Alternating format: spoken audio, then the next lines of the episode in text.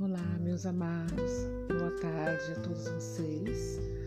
É, eu quero começar esse podcast com uma palavra, um salmo vai levar da sua vida espiritual nessa tarde fria aqui de São Paulo, tá bom? Eu vou estar compartilhando o Salmo 23 com você. O Senhor é o meu pastor e nada me faltará. Ele deitar-me faz em verdes pastos e guia-me mansamente às águas tranquilas. Ele refrigera minha alma e me guia pelas veredas da justiça, por amor do seu nome. E ainda que eu ande pelo vale da sombra da morte, não temerei mal algum, porque Deus está comigo. A sua vara e o seu cajado me consolam. Prepara uma mesa perante mim na presença dos meus inimigos, e ele unge a minha cabeça com óleo e faz transbordar o meu cálice.